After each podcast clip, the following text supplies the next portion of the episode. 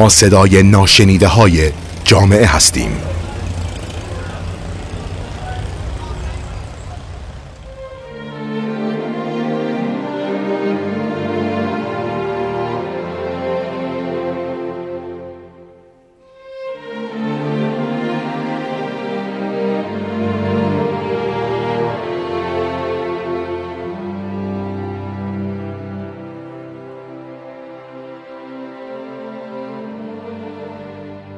سلام دوستان، وقتتون بخیر. امیدوارم که حالتون خوب باشه. من سپیده صادقی هستم، مشاور و درمانگر. این قسمت رادیو اطلس در مورد گروه سنی میخواد صحبت بکنه که متاسفانه چه از نظر امکانات و چه از نظر روانی ما کمتر به اونها میپردازیم. اون گروه گروه سالمندان هستن. تغییر از دوره جوانی به میان سالی و بعد از اون رسیدن به سالمندی مطمئناً میتونه برای مایی که داریم الان بهش فکر میکنیم و تو سن جوانی هستیم استرس‌آور باشه و گاهی هم افراد از این که میخوان برسن به اون سن استرس های زیادی رو تحمل میکنن و حتی بابت نحوه نگهداری از اونها دچار نگرانی میشن. یکی از نکته هایی که باید بهش خیلی خوب توجه داشته باشیم اینه که سالمندی یا سالمند بودن یک بیماری نیست، بلکه یه مرحله از چرخه زندگیه که این مرحله مسائل و نکات خاص خودش رو داره. اول باید از خودمون بپرسیم که ما به چه کسی میگیم سالمند. سالمند کسیه که در اولین قدم سنش خب رفته بالا، معمولاً بالای شصت و پنج ساله و اولین تغییراتی که به وجود میاد پیر شدن سلولهای بدنشه. یعنی از نظر جسمانی ما متوجه میشیم که این فرد داره یه سری تغییراتی رو در خودش میبینه، مثلا خمیده شدن پشت، آروم آروم راه رفتن، پادرد، انواع و اقسام بیماریهای جسمانی. اما ما باید بدونیم که تقریبا همه اعضای بدنمون از نظر جسمانی این تغییرات رو حس میکنن. اما مسئله اینجاست که ما فقط جسممون پیر نمیشه، بلکه یک سری تغییرات روانی و شخصیتی هم برامون به وجود میاد. اواخر میان سالی و موقعی که فرد معمولاً از کارش بازنشسته میشه یا حتی اگه شغل آزاد داشته باشه کمتر به شغلش سر میزنه، فکر و تمرکزش روی بیماری ها بیشتر میشه. توی زمان تنهاییاش بیشتر به زندگیش فکر میکنه چون ساعتهای خالی بیشتری داره و ذهنش رو کاملاً درگیر میکنه. ممکنه دچار نشخوار فکری بشه از اشتباهاتی که کرده، از انتخابهاش، از خطاهایی که داشته، احساس دلسردی بهش دست بده. معمولاً متخصصای سلامت روان میان سالمندان رو توی این دوره‌ای که دارن تغییر میکنن به چهار دسته تقسیم میکنن. گروه اول سالمندایی هستن که اصطلاحاً ما بهشون میگیم سالمندای یک پارچه. یعنی این آدم خیلی انعطاف پذیره، تغییرات دوره سالمندی خودش رو پذیرفته، آدم پخته‌ایه، هنوز برای اطرافیانش یک فرد مفیده و یه زندگی منسجم و فعال داره. یعنی به کسی وابسته نیست و اطرافیانش رو سعی میکنه دور خودش جمع بکنه، بهشون رسیدگی بکنه. خب این گروه معمولا برای جامعه خیلی بار خدماتی یا هزینه ندارن چون خودشون از پس مسائل خودشون برمیان. گروه دوم سالمندای ضد ضربن، یعنی اینکه براشون مهمه که بتونن تسلط و کنترلشون رو روی موقعیت حفظ بکنن. از اینکه پیر شدن، از اینکه نمیتونن اون قدرت رو روی فرزندانشون یا نوه‌هاشون داشته باشن حالشون بده. خیلی جاه طلبن، هنوز توی اون سن دوست دارن که به عنوان یک جوان شناخته بشن که از پس خیلی از کارها برمیاد. اینها معمولاً توی ارتباطاتشون با اطرافیان یه مقدار دچار مسئله میشن، چون که در عین حال که به دیگران احتیاج دارن دوست دارن این نیاز رو و این احتیاج رو انکار بکنن. دسته سوم سالمندای منفعل و وابستن. فعالیت این سالمندان بسیار کمه، در مقابل خیلی از رویدادها تسلیم میشن. احتمال افسردگی گرفتنشون، بالا رفتن نگرانی‌ها و اضطرابشون خیلی زیاده. حتما باید کسی مراقبشون باشه تا بتونن راحت‌تر زندگی کنن. به حضور اطرافیانشون وابستن، معمولاً یکی دو نفر از اطرافیان براشون خیلی عزیز میشن چون احساس وابستگی دارن. حتی حاضرن باج بدن، حاضرن محبت‌های زیادی بکنن تا بتونن اطرافیان رو کنار خودشون نگه دارن. و اما دسته آخر که هم هزینه برای اطرافیان و هم هزینه زیادی برای جامعه دارن، سالمندهای متلاشی هن. چرا بهشون میگیم سالمند متلاشی؟ چون هم از نظر روان هم از نظر جسم کاملا در حالت وابستگی قرار میگیرن. ضعف و زوالشون قشنگ مشخصه. بدون مراقب اصلا توان زندگی کردن ندارن. معمولا بیماری های زیاد جسمانی گریبان اونها رو گرفته و از نظر روانی هم نه کنترلی روی رفتار خودشون دارن، نه میتونن یه ارتباط سالم و پایداری رو داشته باشن. فعالیتشون خیلی کمه، خیلی پایینه، معمولاً بیشتر روز رو میگیرن میخوابن یا اگرم بخوان بیدار باشن فعالیت مفیدی ندارن. چیزی که باعث تفاوت توی این چهار دسته از سالمندا میشه در واقع برمیگرده به سبک زندگی اونها. دسته اول که گفتیم سالمند یک پارچه هستن، خب مطمئناً اینها هدفی برای زندگیشون داشتن، از اشتباهاتشون درس گرفتن، تغییرات بدنی و روانی خودشون رو قبول کردن و پذیرفتن که پیری هم یک دوره‌ای در زندگی هست. اما نکته مهمی که میخوایم توی این پادکست بهش اشاره کنیم نحوه رفتار اطرافیان با این دسته از سالمندان هست. در واقع بخش مهمی از زندگی برای یک سالمند خب مسلماً برمیگرده به سبک زندگی خودش و رفتاری که خودش با خودش داشته. چه تصمیمایی گرفته، شغلش چی بوده، روزگار براش چطور چرخیده. اما بخش مهمش نوع رفتاریه که دیگران با اونها انجام میدن. معمولاً خب هر سالمندی یک فرزندی احتمالاً اگه روتین و عادی زندگی کرده باشه فرزندی داره و اگر رسیده باشه به سنی که ازدواج بتونه بکنه نوه هایی هم کنارشون هستن. حتی ما خیلی موارد رو داریم که تعداد زیادی از این سالمندان با بچه هاشون زندگی میکنن.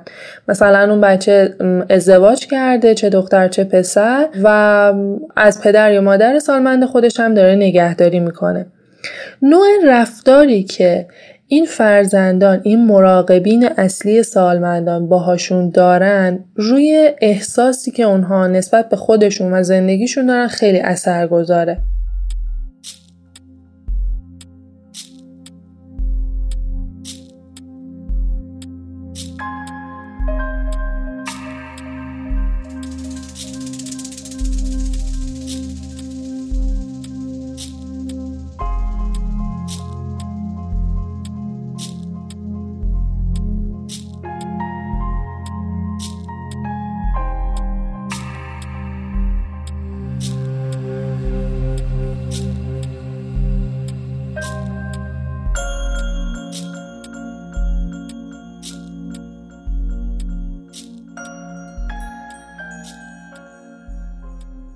گفتیم یکی از تغییراتی که برای سالمندان اتفاق میفته بازنشسته شدنه. خب توی اون محیط شغلی وقتی فرد نگاه میکنه به شغلی که انتخاب کرده و حرفه‌ای که دنبال کرده تا اون سنی که داره، احساس رضایت داره از اون شغل یا نه؟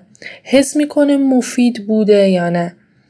توی این دوره معمولاً خب پسنداز داشتن، بیمه داشتن یا اینکه بتونه از پس هزینه های شخصی خودش بر بیاد خیلی مهمه.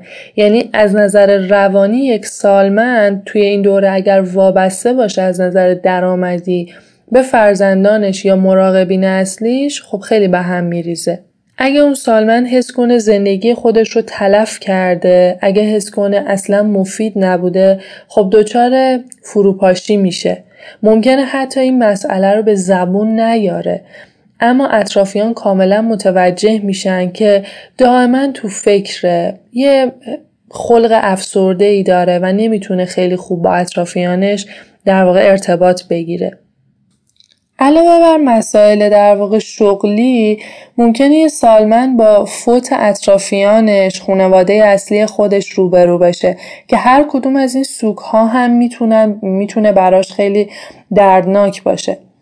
یا یه سندرومی که ما زیاد داریم بین مراجعین سالمند خودمون یا کسایی که اواخر میان سالیشون هستن، سندروم آشیانه خالیه.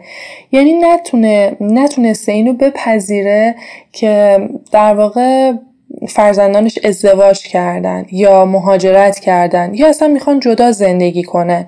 وقتی این رو نمیپذیره با یه خونه‌ای روبرو میشه که هیچ کسی دیگه توش نیست. سر و صدای بچه ها، گفتگو، اون دوره هم بودن ها دیگه وجود نداره و این بسیار میتونه روی روحیش اثرگذار باشه. و گروه دیگه ای از سالمندان هستن که به هر علتی توی خونه سالمندان زندگی میکنن. شاید شما اگر مراجعه کرده باشین به یکی از این خانه‌های سالمندان، متوجه میشین با وجود این که همسن و سالهاشون تقریبا اونجا کنارشون دارن زندگی میکنن، بهشون رسیدگی میشه، باز همون احساس رضایت رو ندارن، چون دوست داشتن توی اون دوره سنی در واقع کنار فرزندان خودشون، کنار خانواده خودشون باشن. یه تحقیق انجام شده بوده برای این که بتونن بهترین کشورها رو برای سالمندان پیدا کنن که کدوم کشور. یه سری معیار در نظر گرفتن برای اینکه بهترین کشور باشه. معیارها چیا بودن؟ اولیش بهره‌وری و مشارکت بوده. یعنی این که این افراد توی جامعه بتونن حس کنن هنوز مؤثرن، هنوز تصمیماتشون مؤثره توی روند جامعه و هر چقدر اونها رو خب بیشتر دخیل بکنن، این سالمندان هم حس بهتری پیدا میکنن.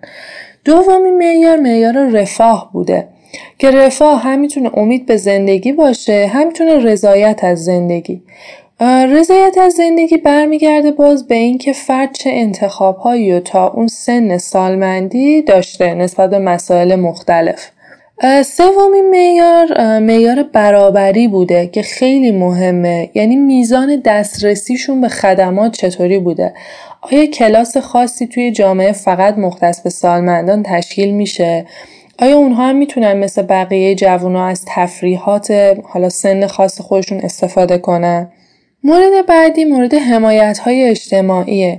اگه اون فرد شغلش رو از دست میده، آیا جامعه و دولت قادر هستش که از اونها حمایت بکنه تا اونها واسه معیشت خودشون دچار مسئله نباشن؟ و مورد آخر از نظر امنیت، چه مالی و چه جسمانیه. یعنی اینکه فرد بتونه وقتی احساس دردی کرد راحت به یک پزشک مراجعه بکنه و با استفاده از حالا حقوق یا مسائل بازنشستگی خودش بتونه بیماریش رو کم بکنه و درمان کنه. و یا از نظر مالی اونقدر اون شغلش در طی زندگی تأمینش کرده باشه که دیگه نیازی نباشه تو سن مثلا شصت و پنج یا هفتاد سالگی دوباره دنبال کاری بگرده که بتونه اموراتش رو بگذرونه.